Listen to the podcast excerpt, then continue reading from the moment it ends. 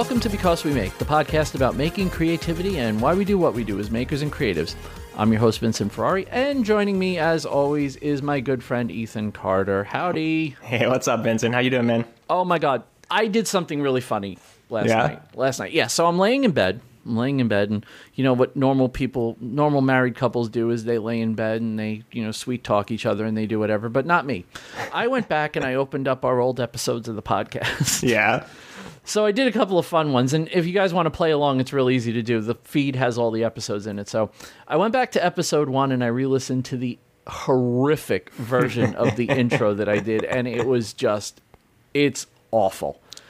I realized it took me till episode five, which was the episode five was Kim and Garrett. Oh, yeah. Um, okay. That was the first time I used the intro that's currently being used on this podcast um, as the intro. And I was reading it back then, and I could tell I was reading it. It was just really, it's really just awful. It's awful. I can't believe how bad it sounded.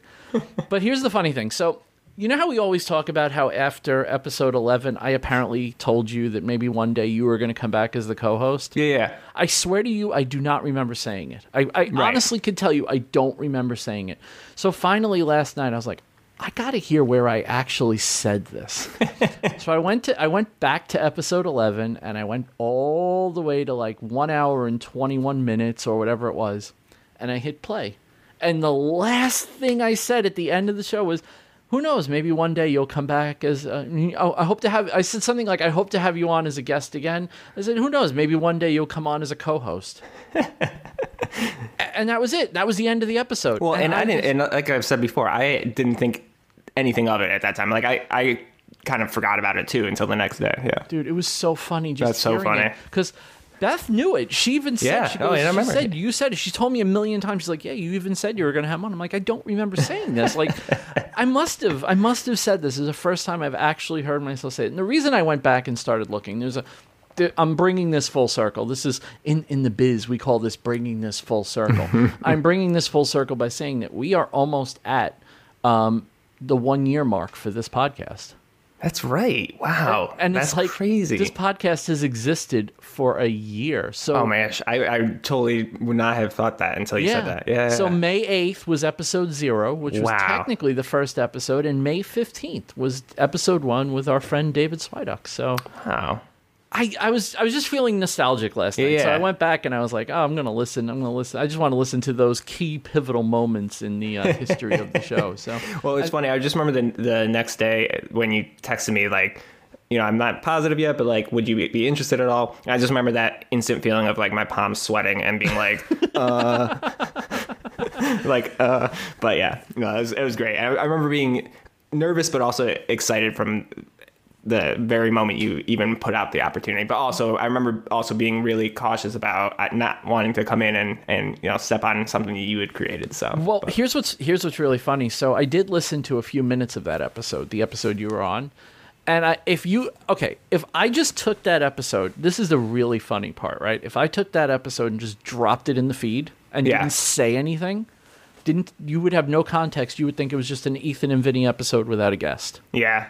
It was. No, I- I- it's yeah. amazing how the chemistry was just there on the very first episode. I was like, "Yep, we nailed that one." Yeah, I remember the next, you know, the next morning, uh, Bettina asked me because she knew, uh, like, I was super nervous about it because I've never had never done anything like this, um, and she asked me how it was. I said it was so easy. I mean, it was like I've never, I've never had an easier conversation or a more fun uh, conversation. So yeah, no, absolutely, it was, it was kind of just seamless from the start. it was a great it was a great trip and I, I you know i don't know how how much of a super fan anyone listening to the show is but if you have a minute if you do have a minute it would be it would behoove you especially if you're new to the show to go back and listen to episode 11 um, just even if you don't go back to episode one which i wouldn't recommend anyone go back beyond it was just really not great. I mean the episode was good but it just sounded weird. I didn't quite have my legs under me.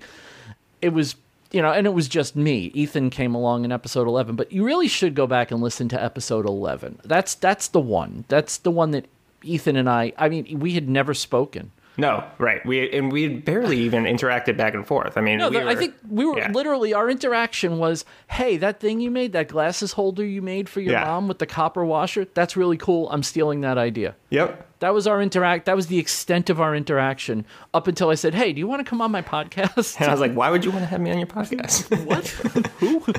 yeah, that's crazy. I, I should go back and listen myself. I'm although I'm sure I'll be cringe, you know, cringe at the amount of times um, I said this is gonna sound cheesy, but It's no mentions of Johnny Builds. no Yeah, mentions exactly. of Bruce. It's but I did mention at the beginning of that episode that um I found you through Bruce, Yes. which was kind of funny. hey, so Bruce, Bruce, shout out. There we go. Bruce is like Bruce is like um Topol. He's a matchmaker. Yeah, exactly. no, he, he he he really is though. I mean, he's he's introduced me to so many people I had not did not know about beforehand, and every one of them is a solid follower, solid person, just everything. It's interesting because this that that's a good segue into our guest because Mm-hmm. I realized I realized yesterday, um, based on something that our guest has been doing over the last couple of weeks, how many people that follow me are connected to him. Yeah. I always joke about how many people are connected to you and how.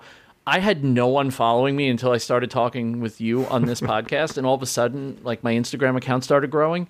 But I also realized that a lot of people know our guest. And Yes. I know we've talked for a while, and we don't usually talk. Yeah, this long when sorry. have a Sorry. Sorry, guest. sorry, guest. But um, you know, I mean, uh, Ethan already gave away who our guest was anyway in his Well, no, but I, I didn't. I accidentally. I, I, you I mean, started I- to. Yeah. You Yeah. started to, and it was like, oh god, is he going to slip? Nope, he didn't. Handled it like a pro. so this week we have um, a good friend of both of ours Yes. who's been, um, and the reason I wanted, one of the reasons I wanted to have him on is because he's done so much for our community in the last couple of weeks. You know, in the midst of all this craziness and trying to keep people together and bring people together, and his weekly hangouts have become one of my favorite things. One of the things I enjoy. I look forward to it. On I was, a, I'm not going to lie. When I heard it, and I was like Saturday morning. Oh man, I'm gonna do some of my Saturday morning. And I went in the first one. I was like, oh my god, this is so much fun. Yeah. Like, when are we doing the next one? Um, our guest this week is the amazing Morley Kurt from Yellowron blog. Morley, welcome aboard. Hey guys, thanks for having me. That's probably the longest we've ever talked I know. I, for a guest. I, am looking at the time. It's seven, we're seven and a half minutes in, and uh, that was rude, but uh, but welcome. Eh, slightly rude. Slightly rude. Sorry you had to go down that nostra- nostalgia highway with us. Hey, it was my pleasure. so, so we had a couple of weeks ago. We had Morley Palooza, yes. and it was like we have to have Morley on at some point. And then Morley just goes, "Yeah, I'm going to show you even more what I'm capable of." So you started doing these makers on Zoom having coffee, which by the way, great name. Great name. Yeah. Um, oh, thank you. No one's was- really commented on it. I'm I kind know. of I, it's surprising, right? because they're not they might not be Seinfeld fans, so they may not get the reference, which is probably why they don't think it's you hmm. know. But yeah, you are you did you. I love the idea of having everybody just get together and talk as makers and just hang out, drink coffee, and the conversations are always good. It's like two hours of just a bunch of people just hanging out and all different skills and all different areas of expertise and it, where did where did you come up with the idea to do these? Was this? I mean, I know there were other people doing it, but you just seem to have done it in a way that was attractive to people because you have the same people coming back week after week. So full disclosure, I mean, the idea definitely came from Nick, Nick Vespa and Ethan's um, uh, Maker Happy Hour. I think you guys called it. Yeah. Yep. So I saw that in Ethan's story, and I was like, "Oh, that sounds super fun. I, lo- I want to hang out, chat with people." Um, and I talked with Ethan before, like, um, I want to go to these maker events just to like hang out with people and talk and like, like workshops seem awesome, but like this is an amazing community, and I just want to have like these conversations. So it was like a no brainer for me to um, to participate in that. And then I think the following week, maybe Nick had mentioned in uh, in the hangout um, we might do this like reoccurring. So I, I texted him. I was like hey nick like any any thoughts of like doing this next week? Um, and i think as i was texting him i was thinking i was like oh well i guess i could just like host a hangout. And the gears like immediately started turning right? Um, and I was like, okay, make, you, make her happy hour. Maybe we'll do something with coffee in the morning, a little more, a little more brunch, a little smooth jazz sort of vibe. Um, Gotta have the smooth jazz. I love yeah, did have some smooth jaws playing the uh, the first episode. it. Yep. Um, yeah, and I was like super excited with the reception it got. Um, it seemed like a lot of people like really wanted something like that. Um, so I'm really happy that we've had a really solid crew coming back every week. Yeah. Yeah. See, I, well, first of all, I mean, Morley, you're you're one of the kind of the people that I feel embodies this community in terms of you, interaction. So you're not just putting things out there and collecting likes. You're you're interacting with people and you know people and I love that. So so it made perfect sense when you when you were you know kind of said you're going to try to host one of these because I think you're the perfect example of someone that can can do that with this community. You've got that kind of interaction and um, whatever that that works really well for that. So uh, but also heads off. I mean. I think you've done a great job of hosting those, um, and and they've been really really fun. I, I missed the second one, right? We've had you've had 3 mm-hmm. Yeah, so I missed the I second one, um, but I was on the first one and, and this week, this past weekend, and it's, it is. It's so much fun, and it's one of the things I was thinking about this as I saw so many of the same people come on, and I love when there's like these little pockets of of people on Instagram or in social media that they, they go beyond the, the commenting on each other's posts. They become a little kind of community in themselves, this little group. And, and you've definitely created that even three weeks in. You know, those the same people are there almost every week. And but yet at the same time, there's also people that are coming in that I, I met someone new, you know, a couple of new people this week that I didn't meet the first week. So I think it's really cool when that happens and you create this uh, micro community within the bigger community. yeah, I, I again, like I'm just really happy with how it's kind of like organically um, turned into that. And I, I've tried every week to put out saying like, hey, like anyone's welcome. Please feel free to come. Um, and it is nice that like it's a pretty good balance of like you have that classic Brady Bunch three by three grid, and then maybe like one or two of those people are new faces. Yeah. So you don't have to do like a whole like new intro- introduction each week. Um, the conversation just kind of naturally flows to accept those new faces, which is which is awesome. And the, and the other thing I like too is that there there are people that come on that really don't talk much, and I and and that- and I, I like it. I, I I'm happy that they come because they come and they just hang out, and it's it's nice that they feel comfortable enough to just come and hang out and not feel like they have to contribute, quote unquote, contribute. Um, I think it's it's fu- it's fun that that is acceptable, you know, and and no one questions it, you know. Well, that's how, if you think about it, that's how that's how a normal conversation works, right? If you're in a large enough group Right. of like ten people, you're going to have people that are just going to be like, "I'm just observing all sides of this conversation because it's interesting to watch." You have people that are going to be like, "I want to be in the conversation." You have people that I that want to control the conversation. You have people that it it. What's amazing to me is not only the conversations that we have on those chats, but the fact that I've had conversations with so many people outside of the chats. right. Now, remember, you know, I don't know how many. You know, I'm not good. I can't speak for Ethan, but I'm not going to lie. I didn't know most of these people. Like I knew you, I knew Ethan, and I th- and Andy. That's literally the extent of the people that I knew in on these chats. It was probably one of the the, the least uh, of these types of things that I've done.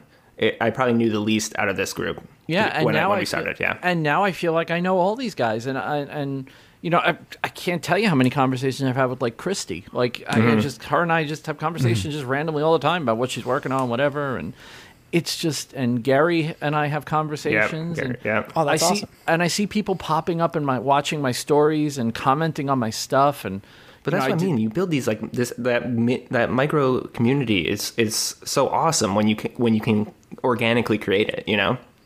It's Yeah. And I, I don't feel like I've been in this community for very long. And actually, for me, this is kind of my first experience having Ethan, what you mentioned, like that that microcosm of community um, through like the maker community. So it's it's really nice. That's awesome. It's, a, it's great. So you you do you do mostly leather work, which means you know I'm the I'm the odd man out in this episode, and I fully understand that, and I'm willing to accept that. Um, what amazes me is the amount of stuff you're able to produce in essentially Right. a corner of your apartment. Well, and even and I mean even the uh, the non leatherworking stuff also Yeah. within that small space. uh, It's amazing. Like the mic stand that you're using for this very episode. right? Oh yeah. it's it's a, your use of space. I mean, it's pretty impressive. So, why don't you give us a little bit of um, a little bit of the Morley bio, so we kind of get an idea of you know what you're about and your origin story and all that fun stuff. Yeah, for sure. So let me th- trace my steps back. Um, so I think my first real exposure to the maker community, um, I went to McGill University. I was studying civil engineering there, and um, I think my first semester of finals, somehow I discovered Matthias Wandel on YouTube. Um, I saw a few of his videos and I just got like fully sucked in. It was like my little reward for like studying enough for a, a statics or a thermodynamics exam. I'd uh, I'd watch some Matthias Wandel videos, um, and kind of like as university went on, I just was gradually exposed to more and more of the maker community. Um, I started listening to Making It. I think I actually found Jimmy DiResta because I was reading Nick Offerman's book, which the name always escapes me. Wow. Uh, it's not paddle your own canoe. It's the. Um, I'll it, look. is- I'll look is- for it. All right, all right. Yeah, it's paddle your own canoe. One man's fundamentals for delicious living. Liver, living, not living. it's not that one though. It's it's it's his other book. Oh, okay. Gotcha. Sorry, I just I, I set I set you up for that. um, and I guess I'd fast forward a little bit to the second summer of school.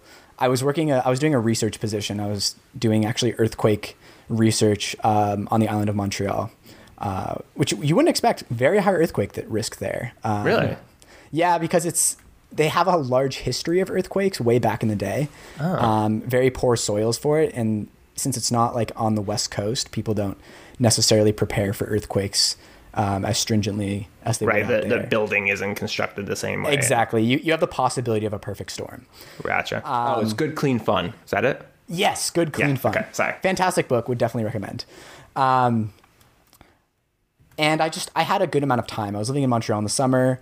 Um, you have a bit of that European kind of style work there, where, um, you know, like people people take their their time off and they they don't work sixty hours a week, right? Um, and I I had this idea for a blog. I had uh, ideas for some articles I wanted to write um, just about some like thoughts I had rolling through my head. And at this point, it had never really crossed into the maker side of things per se. Um, my early articles were the early blog posts were very like non-maker related, and then as the kind of summer went into fall, I started having ideas for some projects out of my apartment. You know, studying engineering, I started feeling like I had some tools to build projects. Um, I'd always kind of like tinkered and and built janky skateboard jumps and stuff out of hot glue, and um, but never had really rigorously done many woodworking projects. Um, and I decided to film one. I made a a knife out of a saw blade for my girlfriend, and I was like, "All right, perfect opportunity to launch my YouTube channel."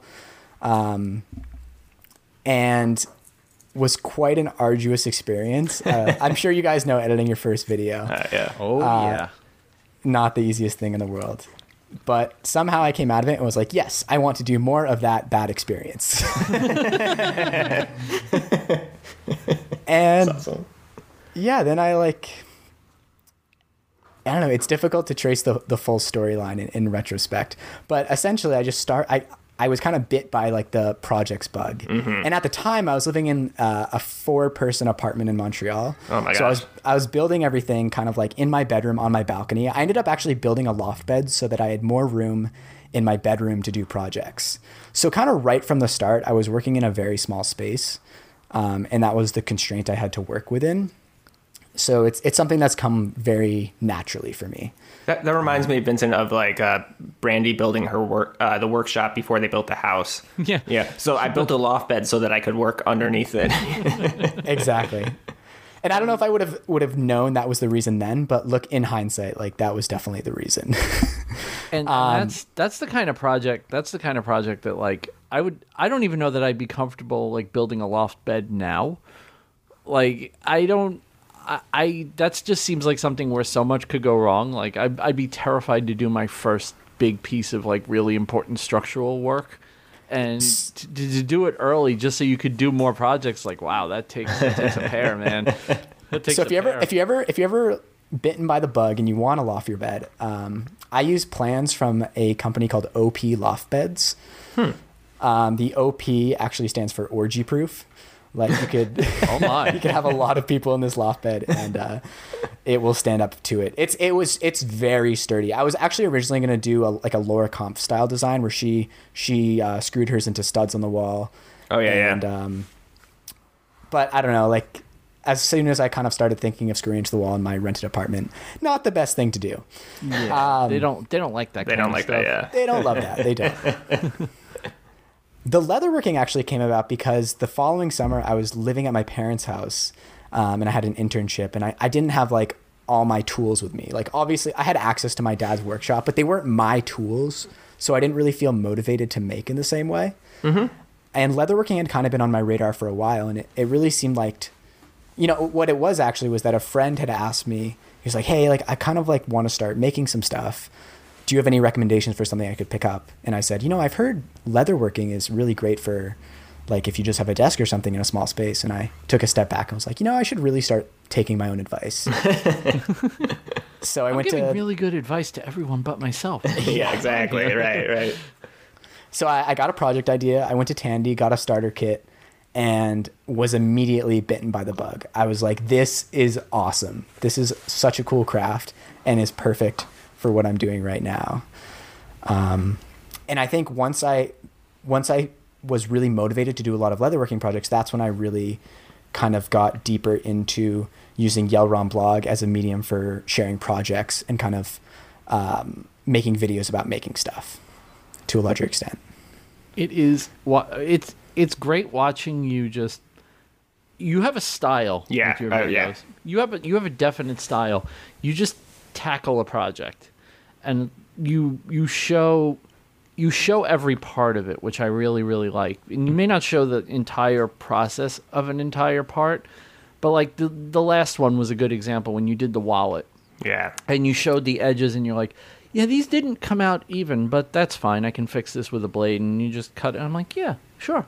Like everyone would have been you know your first if that's your first project you go and you're like oh man this is all crap. It's uneven. And you know yeah of course you can cut it but sometimes you just need to be told like hey you know you can fix this with a with a blade We're problem everything- solvers. everything will be we're problem solvers Right.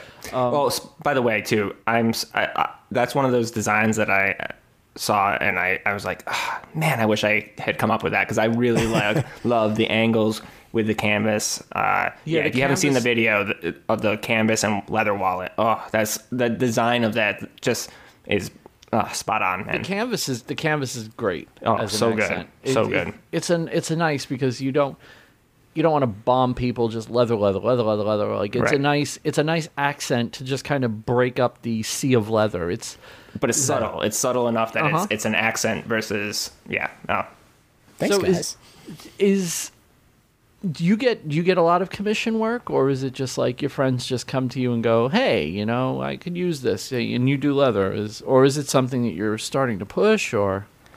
It, it's been i mean it's a relatively new endeavor right? So i mean i guess I, i've only really started doing commissions since the fall. Um, actually that's not true. I I, def- I did a handful before then. Um, but I, I quit my engineering office job in the fall and kind of since then i've like okay this is a this is something that i can make some money doing and get some awesome projects try some new stuff doing it's kind of the perfect storm so I have a lot of amazing friends and family that just really want to support me. And at least as far as I know, they really like the stuff that I do. so that's been really great. Um, and then like increasingly I have more people um, that kind of just find me through Instagram or whatever that just sort of reach out. Um, so it's it's definitely a very new thing for me still um, and every project feels like I'm like, wow, I learned so much from that. I'm so Right. this is like a whole new world, you know. well, I mean, it, you you're very similar in the sense uh, that I don't. I get the sense that you you don't do a lot of repeat things, right? No, not really. Yeah, I mean, almost all of your all of your projects seem like they're one-offs and custom pieces, and um, and that's great. And and but I think you do a really good job of of making each piece a very. It's not just a little twist on a design. Each one is very much its own design and own custom customized piece. Yeah, and that's what I really love doing. Like, I, I love taking a piece that really reflects someone's style and their aesthetic. I did that recently with a, a notebook cover for my sister, who is an incredibly difficult person to buy gifts for. She's very particular. and a lot of the leather work I would have done in the past would not really be her style, even though like she really likes it. She's super supportive. Right. Um, and she might have she might have like maybe just bought something that I made and supported that. But she came to me asking for um, for a notebook cover, and I was like, okay, well, let's make this so that you are excited to use it, like you really want Right. to use it, um, and had a great back and forth about that. And it, and like, I've heard a lot of people in all trades who don't like commission work, which kind of surprises me because I really do like it in a lot of ways because it gets me out of my comfort zone and it pushes me to try things that I would have done otherwise. Like it, it's a huge skill level upper Right. Um, especially for someone like me who's who doesn't have years of experience. Like it really pushes you to try something that you wouldn't have done otherwise. Well, let, let me ask you this though. So, so uh, last week I I did some bracelets for um, Bart Komar, um, and it was the same kind of thing. It was it was a commission piece, um, and basically he just he. I mean, I kind of knew his style, but he left it up, you know, kind of design whatever up to me, which is great. But it's is it like I'm ter- I I'm terrified when that happens. Like I hate like I mean I I love it and I hate it because it, you know it's it's I get to do whatever I want, but it's also really terrifying to like for me at least to not have some kind of guardrails. I don't know. Do you feel that at all, or is it just can I just say something? Yeah. That is the best word ever for that. Guardrails, yeah. Guardrails. Yeah. Holy crap! My head just exploded when you said that. That's a, that's a perfect term for that. Thank you for that. I'm sorry. Go ahead, Morley. That, That was a fantastic. I Perfect, totally agree. perfect term for that. I love it. Guardrails. Wow. Yeah, that- so that- wow. I mean, I, I guess I would say if the guardrails aren't there, I try to build some. You know, I try to have a conversation and try to figure out what this person likes. Because, again, I'm super lucky that I have friends and family that really just want to support me. But I want to make them something that they want to use. And Right. sometimes you do have to push someone to be like, okay, but like, what is it you like? And, you know, that's the great thing about Pinterest, right? You can just start sending some links back and forth and be like, what do you like about this? Do you not like this? Or, um, I mean, I'm a I'm a huge fan of Facebook Messenger. It's essentially living in Canada and having a lot of family in the states and friends in the states. It's um, I basically am on there all the time, just texting people links back and forth and um, Yeah, see, that's a good idea, though. I mean, the using Pinterest as kind of again to set. Well, now we'll we'll coin it, but set those guardrails or at least some kind of. I don't know. It's just you don't want to be so far out in left field. Like that's. I guess that's my fear, right? Mm-hmm. Yeah. I think there's a balance to be struck because if people really do want you to go wild with your own creativity, like they'll tell you. And I, I I'm working on something right now where where the person's like, yeah, I kind of just want to like like I, I I want this to be within these certain constraints, but like I want to see what you do with it. Um, and something that's been kind of cool is is is realizing how to be kind of pushing someone or not pushing, but trying to pull the wants out of someone without being too overbearing. Huh. Yeah. It's, makes sense. What's what I what's good about the work that you do is that you when you're working leather is leather is one of those mediums where it's like, oh, do I want a notebook cover? Do I want a wallet? Do I want a belt? Do I want you know, do I want this that? You can do a lot of stuff with leather, right? And it's I I totally feel what you're saying about being overbearing.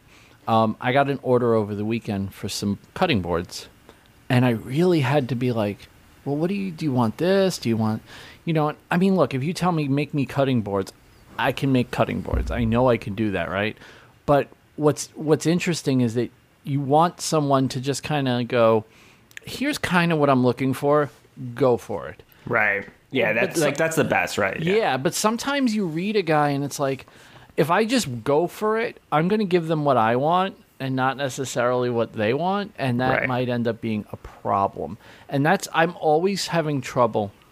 It's interesting that we're having this conversation because this is one of those balances that I'm always trying to find with the stuff I make for clients. I just had USPS just demolished a cutting board that I sent to a customer. and it was one of my favorite boards that I've ever made. And I was so annoyed. And I went back and I was like, well, I'm not going to try to remake that one because I'm just going to try to like catch lightning in a bottle for a second time. and she kind of gave me some rough guidance as to what she would like to replace it. She really wanted the one sh- that got broken, obviously. But I was like, well, what if I did this? And then I, I was like, you know what? I'm just going to go for it. And I sent her the picture. She's like, oh my God, it's even better than the first one. Right. And I was like, yeah, it's it's it's pretty damn good. I'm pretty proud of it. but I I was working trying to make it derivative of the first one, but not completely different.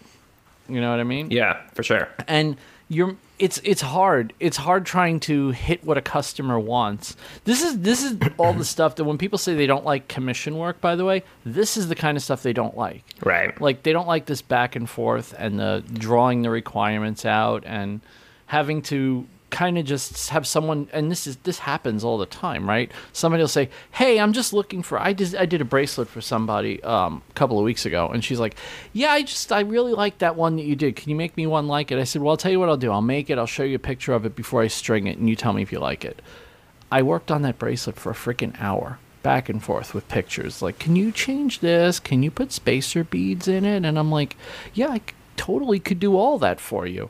It's just, but if you tell me to just go for it, and then you come back later after Right. I went for it and say, well, I really want this. This. Is, well, why didn't you just tell me that up front? well, that was, that was that was what I was about to ask. Is like, have you guys ever had that uh, that person or whatever where you could just kind of tell from you know the four or five back and forths that it's someone that you don't want to work with, and then and how do you handle that?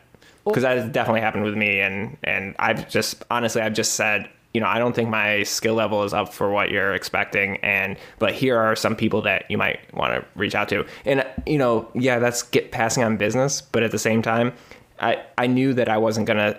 It, it was even if I did make them happy, it was not going to be worth the headache. I, Yeah, I had that happen to the maybe for the first time to me recently. Um, and I, I'm a very intuitive person, so I could already tell reading the email that I was like, Yeah. "This is already making me tired and annoyed." and it, it's hard to say no to stuff, No, especially if you, right? if you are looking for opportunities.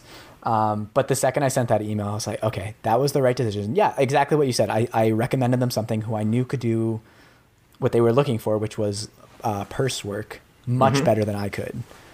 And I was like, "Here you go." And they were very gracious. You know, like Yeah, I mean, most of the I time think, I think are. nipping in the bud as early as possible. Uh, of course, then you have to see it as early as possible, which is a whole challenge in and of itself.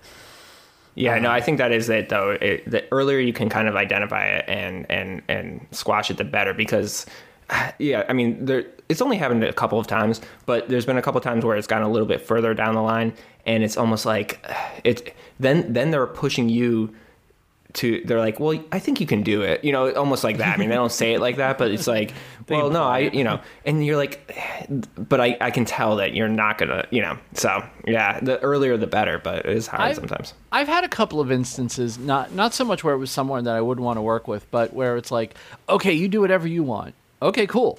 Do whatever I want. Come back and go. Well, here's what I did.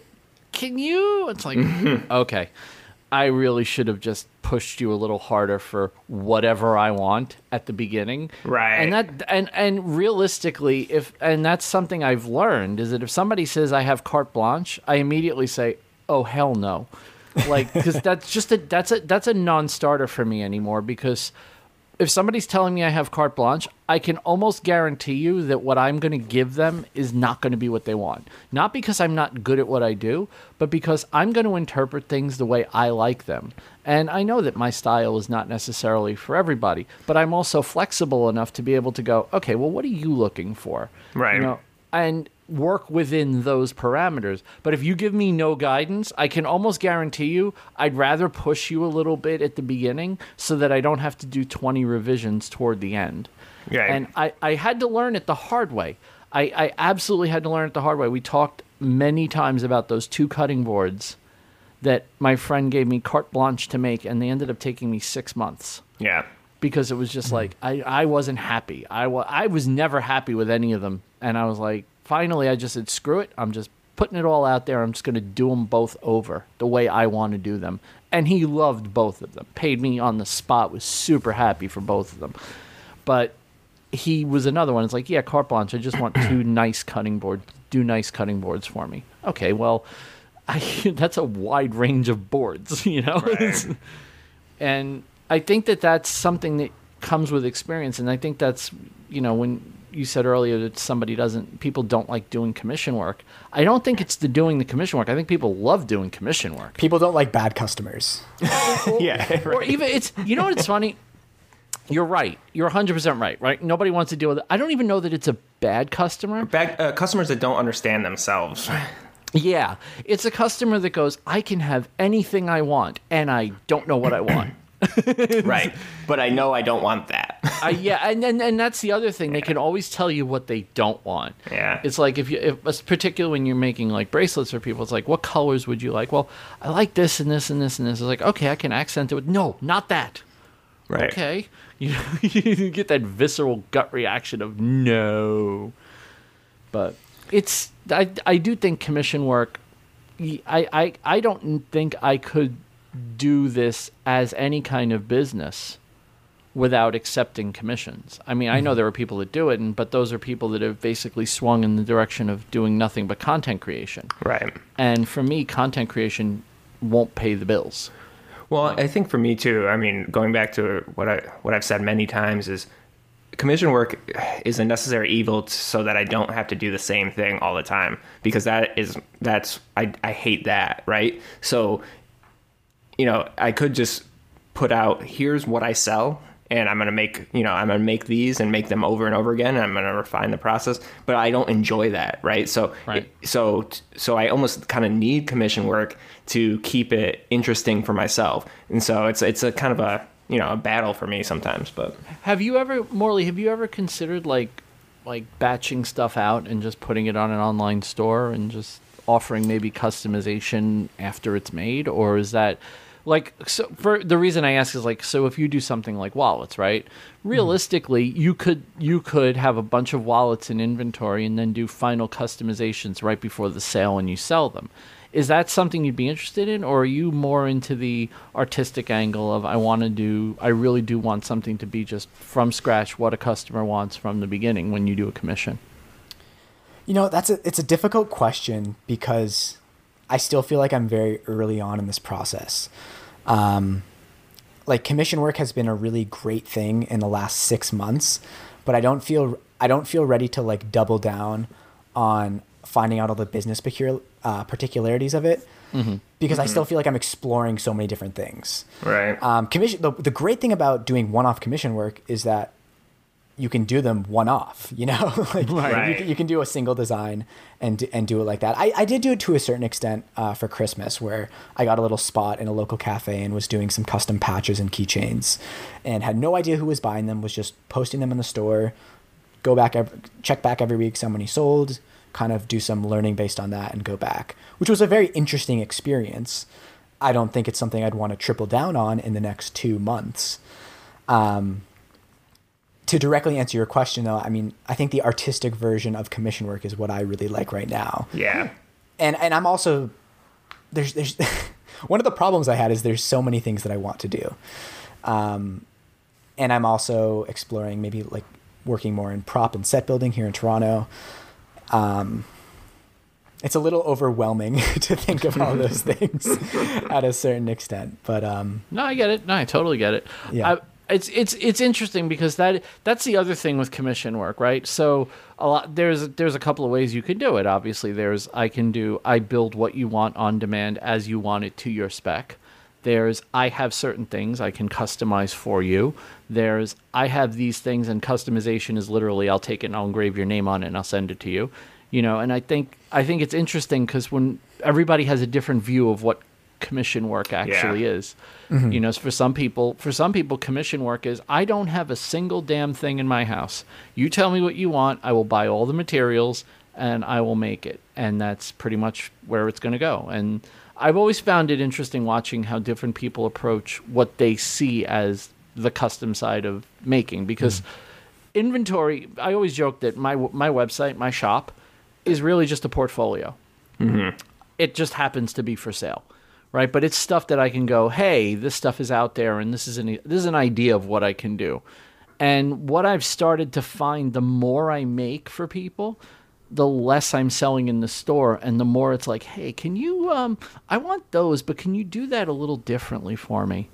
You know and sometimes i will admit that sometimes it's like yeah i don't get to be terribly creative. But at the same time, the more creative projects I want to do are funded by the keep the lights on projects. Mm-hmm. You know, like I, I a lot of the the boards that I've been selling recently are made with scrap materials from other clients, which is why I don't go crazy on material costs when I bill out a job. It's like, yeah, I can charge you this for it, even though I know that the materials are probably going to cost more because I know I'm going to save all those scraps and those are going to go into another project, and eventually all those scraps are just going to be 100% profit. So Right. it it is really interesting. You start becoming almost a, your own in your mind. You start running your maker exploits like a business, whether you realize you're doing it or not. Like it just starts to use the business instinct starts kicking in. So Yeah, and I think I was a little nervous before this year, like to actually to take the step of running it like a business. Mm-hmm. But it, you're right; it does come incredibly naturally once you start having Yeah. to. you Yeah. know? you're like, When I you need to do. There's no other way. Yeah, when you start when you start going I noticed it. I'm going to tell you when I started noticing it. When I started going to Michael's every weekend for supplies, I'm like, I can't keep doing this. Like I can't keep doing this. Like this is going to I'm going to go broke. But eventually I started being smarter about it. I would just predictively buy stuff and I haven't had to I mean, obviously can't right now, but I haven't had to go to Michael's for a large batch of things in months because I yeah I maybe overbought then, but I was thinking at the time I like it's cheap now, buy it now, you'll have it for later. Right. These are things I will use. I will point. use this, yeah. and that's that's the hardest part of turning making into a business, right? Is being able to accurately understand what your needs for supplies are going to be, you know, six months down the road. Like you don't even know what you're going to. I there were times where I didn't know what I was going to make tomorrow, but I knew that if Michaels had stranded beads on sale for forty percent off, and Right. it was there was no purchase limit, I knew I could stock up on them even if I didn't have a use for them then. And now it's enabled me to go yeah I, I have that. I made a project for i made a project for someone a couple of days ago. I made a bracelet for her. And i was like yeah no problem. I have all those stones. Like Yeah. i literally i looked down a list Yep. of stones. I was like i have all of those stones. Like every single one of them i have. And i don't have to go buy a single thing. Well, it's it's, funny that you say that because even so, as we've talked about many times, the exacto knives have you know they became kind of my thing. But early on, I was buying like you know like I on Amazon I'd buy three exacto knives. You know like they Mm-hmm. it, you know it was add three to your cart kind of thing, right? And I'd buy three and I'd make them and whatever, and, and then I buy you know a, a couple of bo- you know a couple of the jewelry boxes that I use for the packaging, and and to your point, now now I there's a bulk item, a bulk option to buy at least six. Sometimes there's twelve, it depend, and mm-hmm. so I go back and forth. But I know I'm going to sell them eventually, and and it's so much more cost effective to do it that way. But it's it's having that confidence that you know you're going to sell them at some point. and that and that that is what it is right it it really is a matter of me going i'm not going to get stuck with this Right. it's okay if i buy it Right. and that takes that actually takes i gotta say that's that's a sign of your your maturation in your in turning what you're doing into some sort of business even if it's not a proper business but understanding that you know buying something is it's not just a matter of i'm going to have this stuff forever Right. have to eventually write it off it's i can turn this into a business and i know that eventually i'll flip that material and i don't need to sell all of it to break even on the first project Well, I, I think the same thing, and I, I don't. I think we talked about it last week. The you know, I finally invested in some shipping, you know, equipment, mm-hmm. and you know, boy. that's. I mean, it's that is an investment, you know, going in, mm-hmm. and you know, I, I definitely would not have done it, you know, even four months ago, which is silly because if I had done it four months ago, I would be already have you know broken even if if not been in the you know you know in a positive place with it. So it's it's funny, but it's it's an investment in your business, and it's that confidence of knowing that I will sell enough, whether it's this month, eh, next couple months, or a year, but I'll sell enough where it actually pays for itself, right? And I, I think that's I think you know we've talked we talked about it on the Q and A episode where we talked about basically how to get the how to roll this as a business and how to really get it going. And one of the things I said, and I stand by this completely, one of the first things you need to do, and this is backwards to what everyone's going to tell you. It's not so much about your product, it's how are you going to get your product to your customer. Mm-hmm. And I mean, you have to think about everything from the boxes you're going to ship in to the materials you're going to put in the box to how you're going to print your labels and to how you're going to get them to your shipper. and you have to think about all that up front and you have to have that in place so that when the time comes and you're blowing up, you are not then figuring all that stuff Right. out. That stuff, I treated my shipping operation for this like I am a company 15 times the size that I am. But I don't ever have to think about it either. Right. I, I, everything is automatic. it runs itself. And, and the other thing too is like the, again the, the the all the shipping stuff that I've gotten. How much I've shipped so many things to family members this past uh, past week. I've you know I made a bunch of masks for family members and stuff like that, and I was using it for that too. And you know using Pirate Ship, and um, you know it's saving a couple bucks you know, on each and each package and not having to go to the post office with all the craziness going on. All those things benefited my personal life at the same time, and I would never would have thought about that. That's not business, but but there are the benefits that you know carry over. So That's the that's the work life balance thing that we always talk about, right? yeah, let's um let's we're 45 minutes in, so let's take a quick break. We'll get to the sponsors and we'll come back and we'll talk a little more. sounds good. Sounds good. And we are back. Okay, so this is the part of the show that everyone seems to enjoy the most the second half of the show stuff, or what we like to call the C block. Huh. See, the, well, actually, it's technically the B block because it's the block after the break. So, yeah, not that anyone actually cares about that. so, I guess the first thing we should talk about, we should talk about, is our uh, our video of the week. Yeah, let's do it. Right. Um, we we have a, we have a a, couple of friends. Mm-hmm. Let's say a couple of friends that have a really good podcast, and I may have been a bit of a jerk accidentally, and I owe them an apology. So I'm just gonna say this Well, publicly. I, we both do.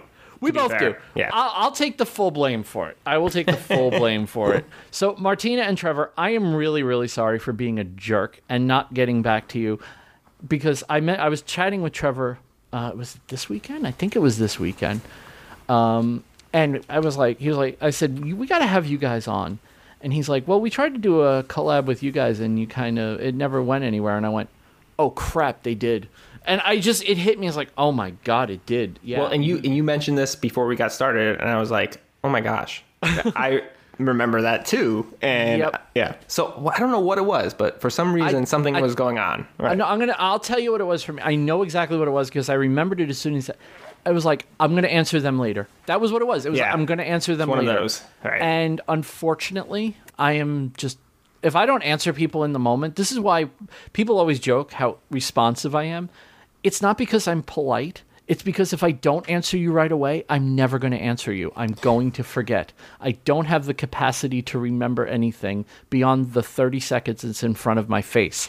So if you message me and I ever say I'll get back to you, you better follow up with me a little bit later on because I promise you I'm going to forget. So, yeah, Trevor and Martina, I am really, really sorry. And we would love to do some kind of collab, have you guys on. Um, I do listen to the podcast and I like you guys, and I'm really sorry for being a jerk face. yeah, and and I'm the same. I like I, I rarely don't get back to people, so I, I don't know what I. I remember the same kind of fi- thing. I was like in the middle of something. I was like, I was I'll in get- the middle of something, right. yeah.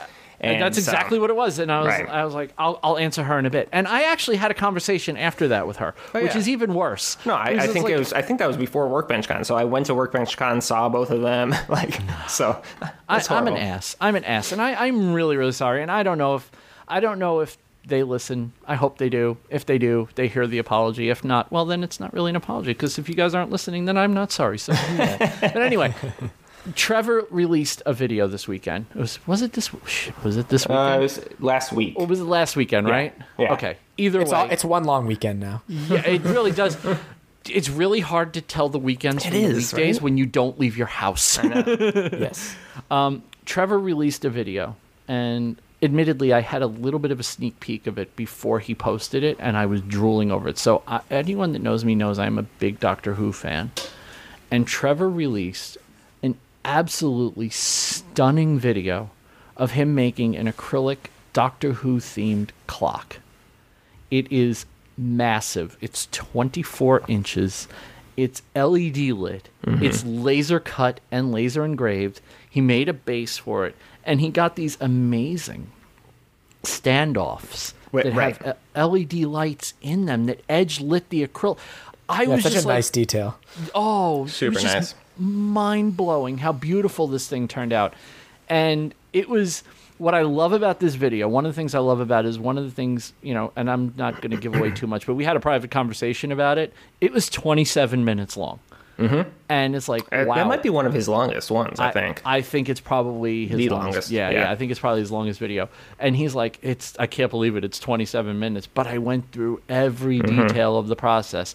And in watching the video, I'm like, you know what? I'm really glad he did Mm-hmm. because this is. It was just. A, I gotta say, it's one of his best videos, if not his best video.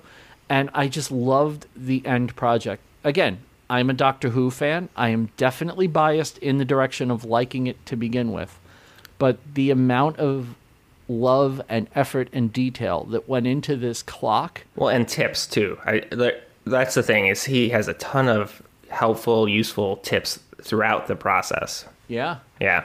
yeah and and I, and I will say that this is the kind of guy Trevor is and this is why I I like Trevor and Martina very much so Trevor I was talking to him and I was doing my invisible acrylic puzzles oh yeah, yeah. my torture devices. And I was like, you know, we did the first one and we had to weed, which basically means we had to take the backing material off every single piece, 150 pieces, one piece at a time, two pieces on each. It took like two and a half, three hours for Beth and I to do one. Oh my gosh. And after I did it, one of my friends is like, "Hey, are you selling those yet? Because I want to buy it." And Beth's like, "You know what? This one's weeded. Just sell her this one." I was like, "Okay, cool." So that one went out the door. So we made another one, and I handed it to her, and she goes, "Oh no, I have to weed another one." yeah, you do. That's what it means. So she sat there and weeded the second. So I asked Trevor, I'm like, if I don't put the backing material on the acrylic and I just cut it, how much risk am I running of like damaging the face of the acrylic? So we talked for a little bit, and he's like, in the end, it just is like, you know what, just try it. The truth of the matter was, it worked just fine. All I had to do was after it came out of the laser, I had to throw it in my ultrasonic jewelry cleaner to take the residue off. the Oh, okay. Do you just get like a little melted lip sort of thing? No, so that's the thing. It it discolored a little bit, right? And I thought it melted, like it hmm. scorched, but it wasn't. It was just some weird. It was like the the evaporation of the acrylic as it melted, just ah, kind of blew across the acrylic and then cooled. Huh. I put it in the I put it in the ultrasonic cleaner for like three minutes, took it out, and it was perfectly clear. So whatever was on it wasn't like it wasn't scorched. It was just something that had rested on top of it after the burning. So now I can crank these out in about twelve minutes. it's freaking That's great. incredible. You know what'd be truly diabolical is making those with uh, EDM. You know, like the electronic dis- discharge machining, where it's basically the kerf, the the width of a human hair. You see all those gifs of people taking out like a, a puzzle piece that is invisible until you actually remove it from the oh solid my block God. of metal. Wow. Oh. Hmm. Those machines are not cheap, but a puzzle made from that would be very diabolical. So Trevor wanted to do. He wanted to do. I'm not going to give away, what, but he wanted. If you think what I did is diabolical, I promise you, what he wanted to do with the same idea is so much worse. It's like I don't even know if you should do that. Like that's just mean. and it's, now it's I'm intrigued. yeah. Oh, it's. I, I. I definitely don't want to give away what he wants to do to the general populace. Obviously, secret stuff. I'll talk to. I'll tell you guys afterwards.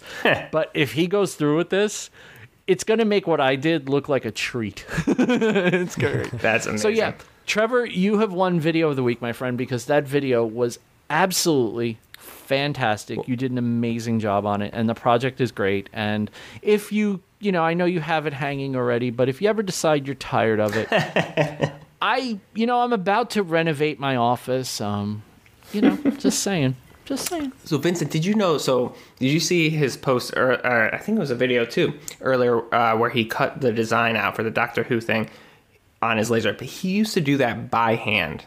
I know. Like that to me is unbelievable. The the detail, I can't even imagine. I Vincent, I'm I'm looking at that post right now, and I just saw your comment on it. I, I totally agree. That is it's it's insane. insane that he did that by hand And well, and it's insane to me that the laser can be that intricate too. I mean, I understand it, but it, but uh, yeah. So, anyways, I'm yeah. always amazed that as intricate as it get gets with cardstock, it doesn't burn it. I know. I don't get that. That means, but so what the software, what smart software on a laser will do, and I know if Trevor's listening to this, he's going to go, no, dumbass, that's not how it works. But this is how I understand it to work. As the laser slows down to make a turn in direction, it also lowers its power a little bit so that it's not running at full power into a curve where it's changing direction. Otherwise, what ends up happening is you burn the curve. Hmm. And you see it, you can still see it with the Glowforge. Like if you put a piece of wood in it to cut and you're you're not it's not masked, you'll see scorching on on direction changes because the hmm. laser has to kind of hmm. stop and then start again. So it, while it's sitting there, it's still burning. But these are the software is intelligent enough to lower the power enough where you don't have that problem. It's you know, you think it's just turn on the beam, draw the pattern, and it's done. But there's there's so much power management and Oh everything. that yeah, goes into no. it. Right. Well, that's the are- difference between a Glowforge or uh, what I'm blanking on what he has the Epa Epilogue. Epilogue Yeah. um, versus a you know the the ones you can get for a couple hundred bucks or a couple you know Totally, totally. And, From China, and and, right. and really, you know, so like um, the the the Chinese the K forty lasers, which are the forty watt CO two lasers with the liquid cooling ones, the ones that basically everyone associates with lasers that aren't Glowforge. right. Um, really, those can do everything that a Glowforge can do. You just have to be a lot more hands on with it and a lot more careful right. with it. You know, it, Yeah. I will never put down those lasers. I will just say that they are not for me. You know, Right. there has to be a certain. I want the control, but I also don't want to have to figure stuff out. Like Hmm. I want to be able to tweak stuff, but you know, not have to go. Oh, I just ruined a piece. Like I Right. could take. I could go downstairs, and what I've been doing with my cutting boards is I've been engraving them for for people as I sell them. They like people like engraved cutting boards, I guess. And I've learned that my best bet is to just throw it on there, set the speed and power at a certain a certain direction, and just let it go. But I also know that on some lasers, you know, you may get different results every single time you do it, depending Right. on how you focus it, depending on how you set it, depending on if you zeroed it correctly. You know, Well, it's it's it's the same thing even with uh, like the Cricut. Like there's cheaper model things that you know. Oh, yeah. Versus the Cricut, but you know what? The Cricut is so freaking easy to use. Literally, It's- like it's it is the easiest thing I've ever used next to the Glowforge. exactly. So like so there's something to be said for for for that ease because I use you know what? It's one of those things where I would not use it. I would use it maybe like forty percent of the time that I do now because I it would be a headache, right? But Yeah. because it's so easy, I use it all the time. So Strangely, I've had more failures with my Cricut than I've had with my Oh, I'm sure. No, I'm sure. Yeah, but like, but it, but it is. It's like there's there's tools that are worth the price. Yeah. Agreed. I was um I'm you know something that this reminded me of more you know Morley thinking of it made me think of you that knife that swivel knife that you use Which I Oh, have, yeah, for and, the I, and, I, carving. and I, well, I bought it because of because of you, and I still have yet to break it out. I don't I'm not gonna I'm just gonna say this just like the dumb outsider point of view I don't freaking understand how you do that. like I don't understand. I watched I've watched you do it on a couple of your videos and I'm fascinated by I, I just d- I I don't understand. I don't understand. Um, like how it works, how you how you maneuver it, how you make it do what you want it to do. I don't understand any of it. Like Well, and how much how many how much practice did it take? 'Cause- yeah, that knife thing, and uh, for those of you that don't, I, I don't know how to describe it. If you, it, it has like a U on the top that you rest your finger in, and you grab it with your middle finger and your thumb, and you turn it with your middle finger and your thumb while you stabilize it with your pointer finger. Is that about right? That's Yeah. I, so you're basically you're applying pressure. You're cutting a very uh, either steep or shallow, however you want to think about it, notch into the leather. It's like a it's like a 90 degree cut essentially. Uh, if you took a wow, it's hard to say this over audio. If you took a, if you took a right angle and turned it 45 degrees, that's maybe maybe a little less than that. That's the steepness of the cut you're making. gotcha. Um, I, I mean, I think at a certain point, it's like it's like using any implement, right? It becomes it becomes natural and it be kind of becomes a comfortable thing to use, like drawing with a pencil or something else. Um, it, it takes a lot of practice. Yeah, Like, I was gonna say, how long did it take you It to get looks comfortable? so difficult. I don't even under. I just don't understand. I, I the the first time I used it, I was just practicing cutting curves, and I think the what really becomes difficult is the the small radius curves. If you try to make something smooth at a very high resolution, like a very small scale curve, then you start running into like the intrinsic properties of the the wet leather itself. Like, it kind of want it wants to bend in some ways more than slice. Gotcha. Um, I don't know. Like it's it's a rabbit hole though. I feel like once once I started hooked, leather yeah. cover- carving, I was like, this is really cool. Well, I, I, Um, obviously, actually, I, you I really want to do it, but uh, like, do you have any like tips or like what would you suggest trying first, or are there tutorials? Like, So I did. I looked at one video tutorial. I'm actually I'm not a huge fan of watching video tutorials of something that I want to do myself. Um, I watched one tutorial of the very classic like flowery leather carving style, which honestly I'm not a huge fan of. Mm-hmm. Yeah, like neither am I. Doing a slightly different style, um, which showed the basic mechanics of it and how you integrate the stamps and everything else. But what was super helpful for me um, was my girlfriend Eden, her dance company for a fundraiser. She was like, "Okay, why don't we do a sort of like rewards thing where peop- anyone who donates over a certain amount they get a handmade leather bookmark from you. So all of a sudden i had a reason to make like 15 leather bookmarks ah, okay, of people who they didn't want a specific design. I could literally do whatever i wanted on them. That was one of my earlier videos was making like these 15 bookmarks. Um, and i could go wild with it like i did some that were flowers i did some waves and it was a fantastic learning experience just repetition, right? yeah, and just Yeah. you know, you know, like it was more that the the swivel knife itself influenced what the desi- designs were, rather than the designs influencing Hmm. the mechanics of it. Because I could only do what I was capable of doing, if, if that makes sense. Mm-hmm. Right? Yeah, yeah, yeah. Got it. It's it's just fa- it's a fascinating tool. I have one, by the way. It's Oh, not really? a good. It's not a good one, but I have. Oh, one. mine is mine's the cheapest one at Tandy you can get. Yeah, I think I got the same one. Yeah. So I have one, and it, it came in a kit of tools. Um, So I can only imagine the quality is probably one step above cutting it with a popsicle stick. But I am, I'm looking at it like I don't even understand. Like I guess I should just go for it, just play around well, with it. that's see. my problem too. You just got to Yeah. do it, right? Yeah, boy, getting started is just not my strong suit.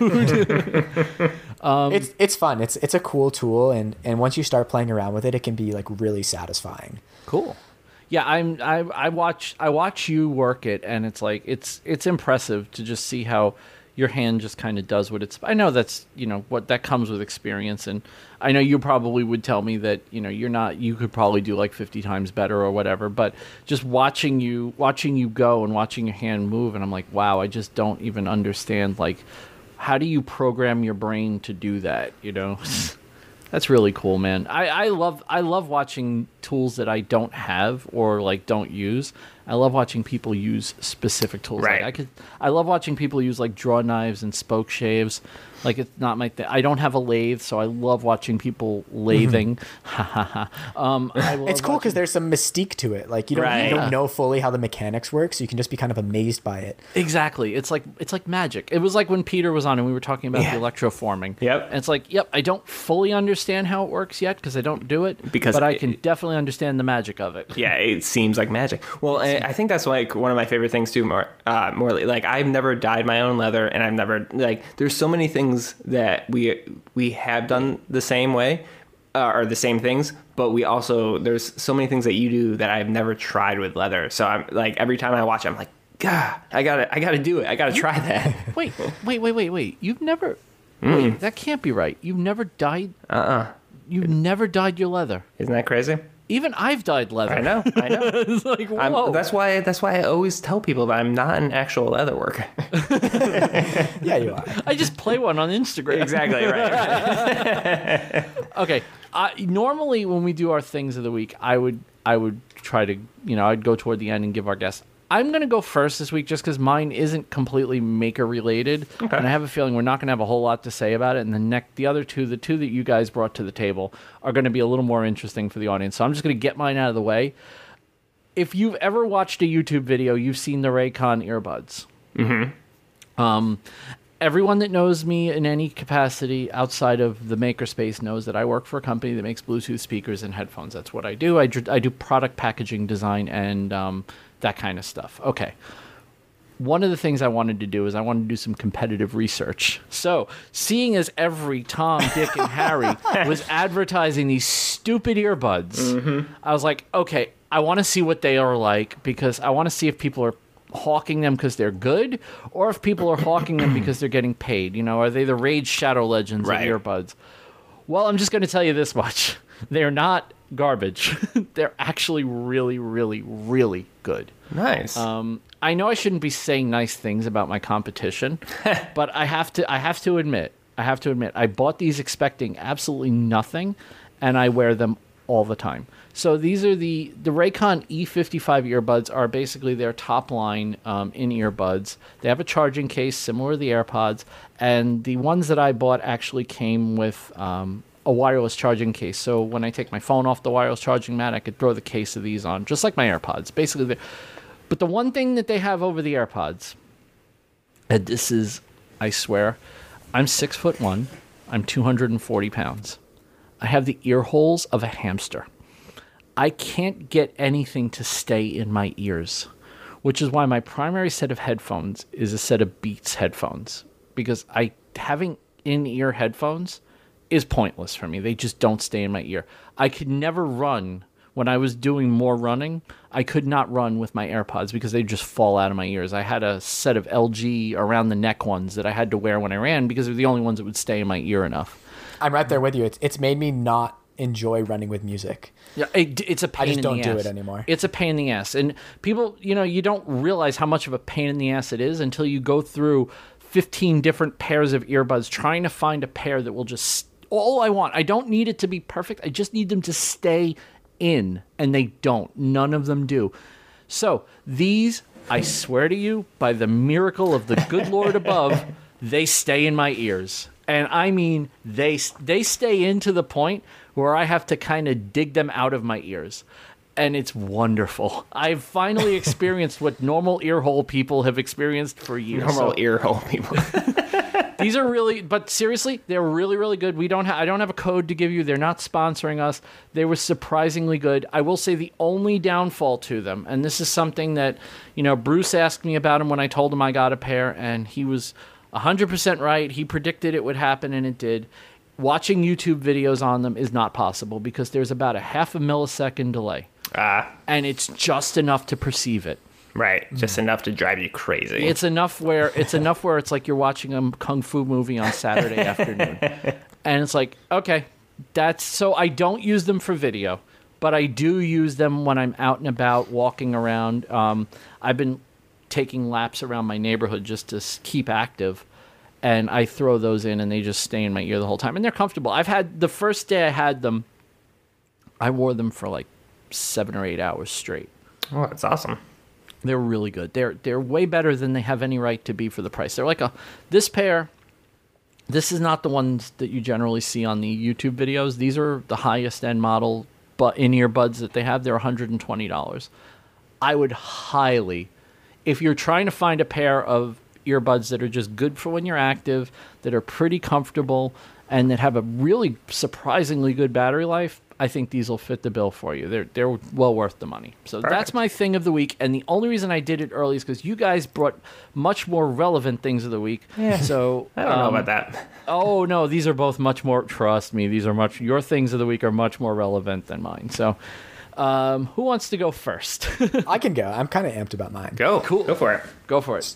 So, I'm, as I'm sure many people are doing, um, ever since this whole pandemic has started, I've been doing a book group with a big group of friends.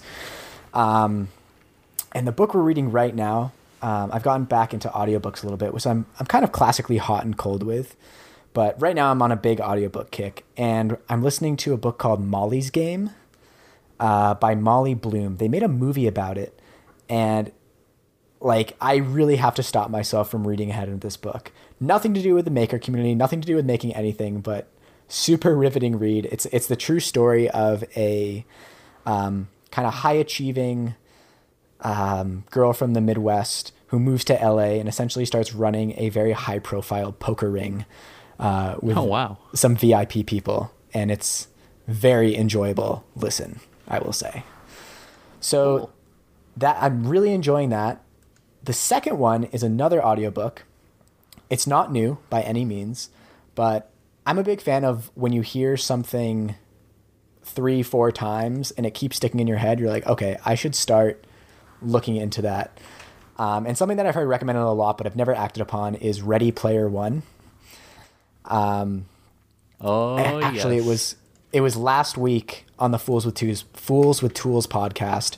Brett was talking about listening to Ready Player One in the background. And I'm like, ah, you know, like I've heard, I've heard Bob on I Like to Make Stuff talk about it. I've heard Destin and Matt on No Dumb Questions talk about that. Like this is the perfect time to start a new book. And I started it today. I've literally listened to five hours, Wow. Whoa. and it is so good. So what what Uh, what's the premise? What's the what is it about? So, it is a dystopian science fiction book. Um, all right, let me let me get in my in my synopsis mindset. Essentially, main character lives in this world where um, they've exhausted the world's resources. World's pretty bad, and everyone is sort of plugged into this virtual reality simulation called the Oasis. And the book opens with the guy who invented it has just died, and he announces to the world that he has no living heirs and is his entire fortune, his entire estate will go to the person who can find the Easter egg in this gigantic virtual reality simulation. Um, so the book take place, I think, in like 2045. Um, and the inventor of this virtual reality simulation grew up in the 80s, very influenced by 80s culture. So all the Easter eggs and everything are basically centered around his love of like 80s video games, comics, movies, music, whatever else. So it's the whole world basically latches on to um, his entire life to get a clue and win this like 220 billion dollars. Um, it's fantastic. That's I mean Vincent, have you have you read or watched the movie? I haven't, and it's one of those that have always been on the list, and it's definitely one that I'm probably not going to bother with the movie, but I think I am going to burn an Audible credit to uh, Right. to check out the audiobook. Yeah. I, I had I had thought I had remembered people saying the book is a good bit better than the movie. Um, the the audiobook is read by Wil Wheaton, who's a very good, Oh, That's no. amazing. very great reader. No, It's you know what? Here's why I not love it. Wesley Crusher. No. It's fantastic world building. One of the reason, one of the things I always loved in Harry Potter is when they're just hanging out in Hogwarts and you kind of just get a sense of what the world is. what And their this is what everyday feel like- their everyday life, right? exactly. Yeah, she did a great job in those books of just their day to day life was interwoven with this crazy story that was Yeah, going on. that's a good point. I point. agree. Right. Yeah, and and they really don't spare the world building in this. You really get a sense of like where everyone's living. You can tell the author's really done their research about 80s culture. I, I mean, I'm sure he grew up with it. Um, yeah, I c- would definitely recommend. It's so funny that the '80s culture has come back with uh, Stranger Things. Like it's like such a funny thing that has come back so so. Well, I mean, you know, my one of my passions is '80s video games. Oh yeah, totally. No, I get it. So it's it's, just like, it's yeah, amazing. it's, yeah. it's it's you know the only thing. Uh, my wife is listening to this right now, and she knows the only thing I hate about the '80s in general is the music. yeah. not a big fan of 80s music. I Mm-hmm. mean, there are some that I love, but I'm not a big fan of 80s music. But yeah, I there are a lot of things about the 80s that I freaking loved. Like Yeah. 80s television to me. Dukes of Hazzard and Knight Rider. Oh my Oh, god. Knight Rider. Oh my gosh. I I was gonna make a recommendation on a book for you, Morley. If you liked um, Ready Player One, just it's not totally in the same. As, if you're a sci-fi person, which you clearly are, um, I'm a you big Dune fan. have you checked out Ender's Game? Oh yeah, yeah, yeah. That was a huge. Oh my god! Oh my god! You know, I still haven't seen the movie. The movie is fantastic, and I, that's going to probably get fifty percent of our audience is now punched out of the show and will never listen again. Another fifty percent are now getting all their friends to subscribe. But I seriously, I loved the movie. I thought the movie was unbelievable. It was so good. I I read the movie. I read the movie and saw the book. Yeah, okay, we'll go with that. I read the movie and saw the book, and I liked both very much for different reasons. But the the the book is just stellar. It is Yeah. fantastic. One of it's definitely it's obvious why it's a classic sci-fi work. and you know it's it it's one of those books that was I loved as a kid, and loved just enough that I'm a little hesitant to see the movie because I don't want it to be ruined. but I've, I've heard that it's really good. It's so amazing. It's just a not even just till I see good. it. It's amazing. It's it's if you love the book, you're going to love the movie. I don't know how.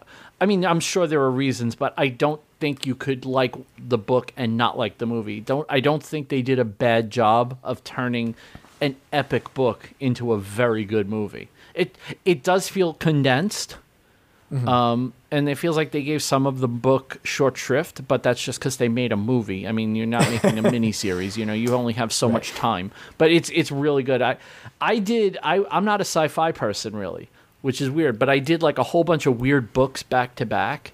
Um, I did um um the the book that Blade Runner was based on. Do elect, uh, electric sheet. Oh, I, I don't even remember the name of the book. I just remember it was the Android Dream of Electric Sheep. that's it. Yeah, yeah. I, I read that and Ender's Game, and I forgot the other one, but I read like three or four sci-fi, classic sci-fi books, like back to back to back to back. And finally, I just like, all right, I'm not a sci-fi guy. I'm going down this rabbit hole. I could go down for the rest of my life, or I could just say, I'm good. I got the classics in.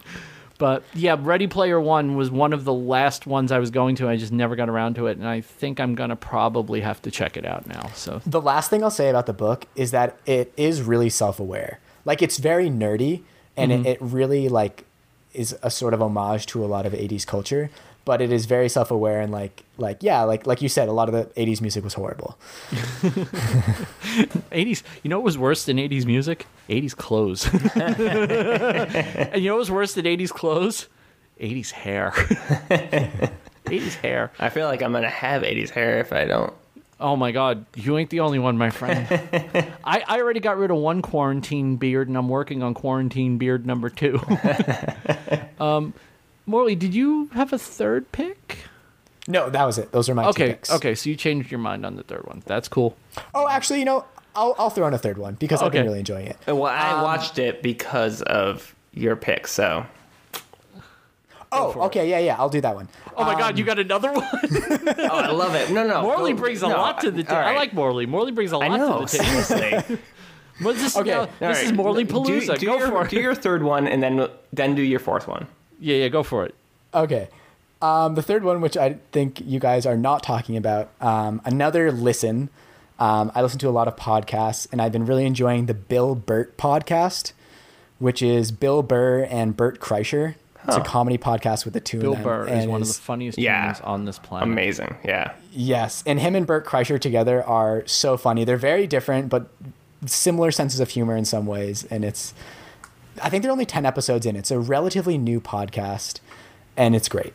That's all I'll say. I would Cool. Awesome. Yeah, I, I gotta check that out because I love. Yeah. All right. Very cool. And then the one I think you guys are referring to, And now the one um, that you actually told us about earlier. yes, not not my sneaky pick. Um, I really enjoyed uh, Mike, Mike Montgomery at Modern Builds, his first episode of his school bus to tiny Yeah. house conversion.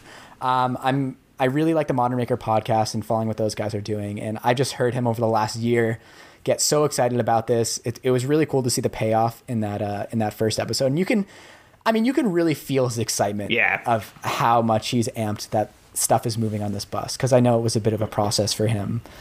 well, yeah, he ca he ended up buying the bus. Then he had to go back to Oklahoma for a little while, and then he had to go. He went back out to California. So I know that delayed things. I know he drove that bus cross country, which was pretty crazy to begin with. So That's and a great it- Instagram yeah. story. So, Yeah. I, I, and I talked to him actually. I think it was the not this year, the year before at Workbench Con, and I was asking about him. I was like, "Are are you still doing the bus?" Because he had kind of stopped doing it, and he's like, "Yeah, you know, it's just one of these things."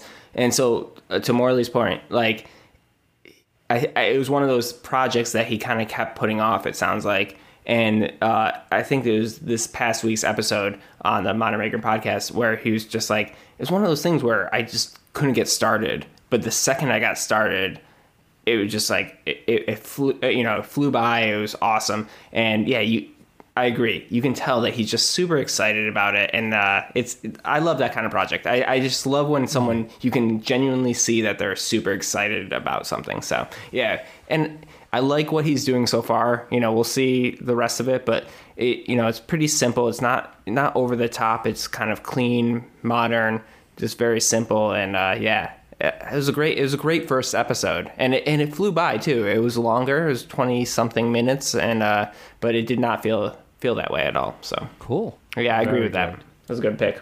Very good. Yeah. See, well, I mean, Mike Montgomery's always a good pick. Yeah, No matter what he, no matter what he's doing, it's something worth watching. definitely. Um, Ethan, you want to? Yeah, I'll do a quick one, and my, mine's a quick one.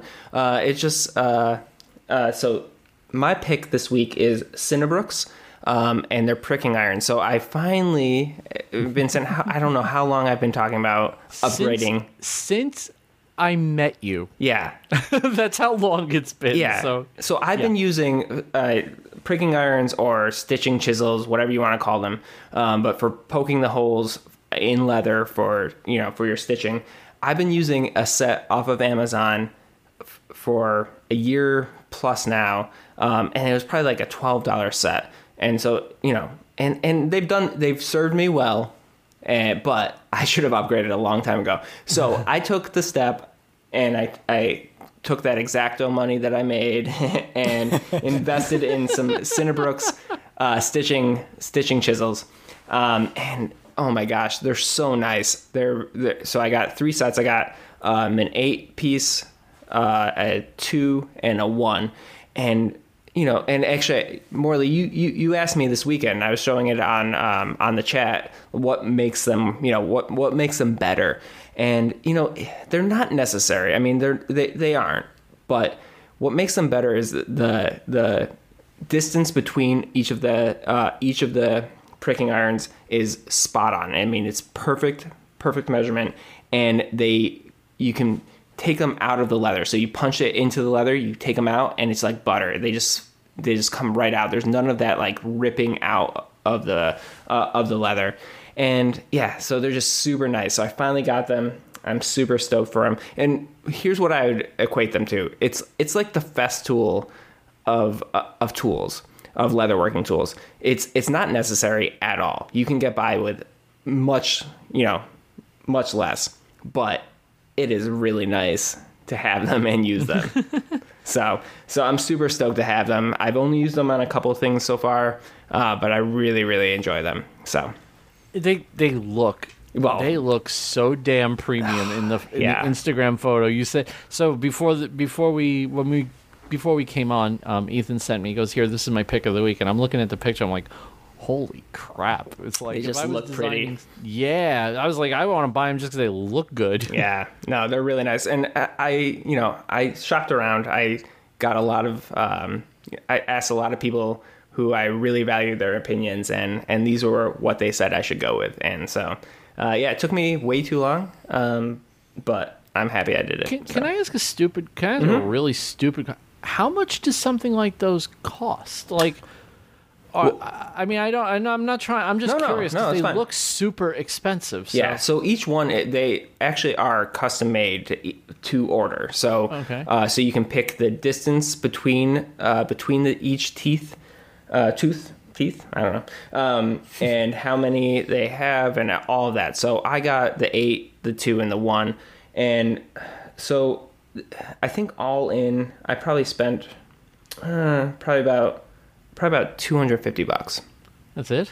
It's about what Yeah. I expected. It, yeah, it's not. I mean, it's it's quite reasonable. expensive, but Not it's really. not unreasonable. I for mean, a what- quality a quality tool, especially a hand Right. tool, right? A quality custom made hand tool is going to cost a few bucks, and then Yeah. it- yeah, that- wow. and again, they're not. It's not.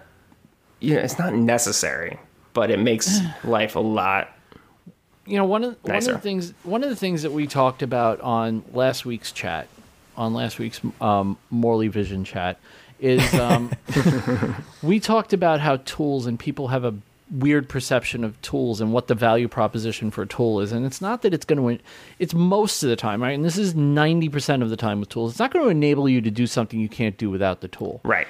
what it does do is it makes the process more efficient right and more if- enjoyable too. yeah. So if and you know if if this tool is going to make the process more efficient, or if it's going to make it something where you don't dread doing it, then of course it's worth two hundred and fifty. That's probably worth more than that. Yeah. You know, it's just and I can see. I mean, I'm just looking at these now, and I'm I'm staring at them because they're just so beautifully made, and it's clear that they're put together with care.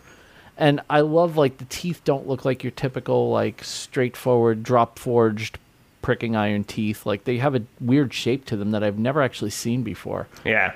Uh, these are, I mean, they're just beautiful. Sometimes you look at tools and it's like the Duresta ice pick. Like you look at it and you just see the beauty of the tool. Right. And this is one of those things where you're just looking at the beauty of the tool. So Absolutely. that's great. I'm, I'm, I'm impressed. And you know, I'm not that I'm buying them, but wow, I can definitely see why you would. Like, yeah, pretty stuff. Yeah, they're awesome. I'm I'm super stoked to to make a lot of projects out- with them. Ethan is out of the cheap tool market. So Oh, I know. Only with these things though, because most of my other tools are super cheap.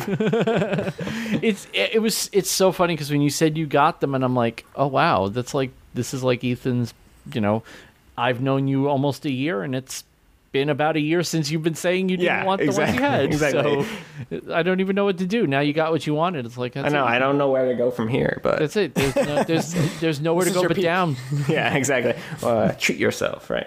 Treat yourself. You know that's what August August 12th is the day. It's like August 14th is Treat Yourself Day. Oh, really? There's official Treat Yourself. Yeah, you didn't know this? No. Hold on, I have it in my calendar. It's August. I know it's August. Give me one second. Maybe we'll do something special for that day. We'll treat ourselves to a day off. Uh, treat yourself day is, oh, of course, I hit the wrong calendar button. There we go. August, uh, August twelfth. Just treat yourself. yourself. day. It's in my calendar. I put it in my calendar, and I forget it every year. But yeah, that's that's my story, and I'm sticking to it. Morley, where can people find more about you? You can find me um, on Instagram, YouTube, Twitter um, at Yelrom Blog. So Y. E L R O M B L O G. My first name, you know, because my first name isn't unique enough, I just had to turn it around and make it even more. You, do difficult you guys spell. know that Yelrom is Morley backwards? What?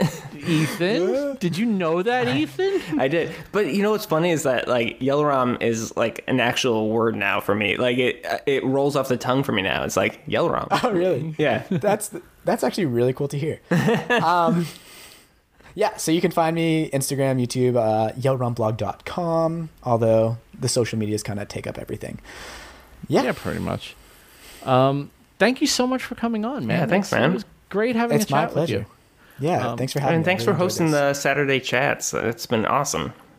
Yeah, if Yeah. you guys want to find out more about those, Morley posts um, usually a day or two beforehand. He posts in his um, Instagram story on his Instagram um, the details, and if you want to get in touch with him, he you can get in touch with him through Instagram, or I'm guessing that's how people get in touch with you, right? Through Instagram, or they can Yeah. comment or whatever. They can get in touch with you. Just shoot shoot him an email. He'll give you the login information because unfortunately, in current year, we need to have passwords on Zoom chats because otherwise people act like jerks. Um, and we don't want no jerk faces in the group other than the ones that are scheduled to be there, like us. yes. Thank you so much for coming on. Thank you so much for doing the weekly chats. Thank you so much for keeping putting out stuff that, all right, granted, you and I aren't necessarily in the same space, but just watching your enthusiasm for what you do, I find it really inspirational. And I Yeah, enjoy your inspiring videos. every I enjoy your videos very, very much, and I love what you do. And I love. I love that you're a nice guy. I mean, you're Canadian, so it's automatically assumed that you're a nice guy I'm only living here. fair, fair. But you know, you you know, you are a Canadian. You you do you don't say sorry enough. You don't say sorry enough to be an actual Canadian. So, um, but yes, thank thanks for everything you do for the community, and thanks for you know putting out good content every week and keeping us all inspired. You do you do a damn good job, and I'm Definitely. really looking forward to seeing you know Morley five years from now where you end up. Oh, it's gonna blow up. Yep. Thanks. Morley's, That- that really Morley's gonna a blow lot. up. We're gonna be uh, we'll be the number one podcast. Ethan will have his exacto knife empire, and Morley will have Morley's leather goods in Toronto.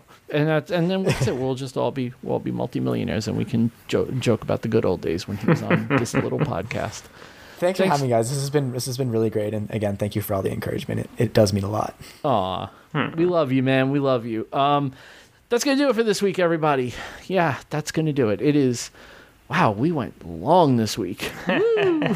But that's okay. It was a good conversation, and I enjoyed it. It was nice having Morley on, and we will be back again next week. I we do have a guest for next week, and I I can't believe we actually got this guy. I just asked him and he said yes. It was like a five minute conversation. So You didn't even ask me if it was okay, but I well yeah because I had a feeling I just had a feeling that if I just asked this guy and he said yes it would be like yeah you'd be okay with it yeah, yeah. yeah so we do have a pretty good guest coming next week also I, I'm pretty happy that we have just had nothing it's just been guestapalooza so we will have another guest next week. We will be back the regular day and time. And until then have a great week everybody. Stay safe stay healthy stay inside.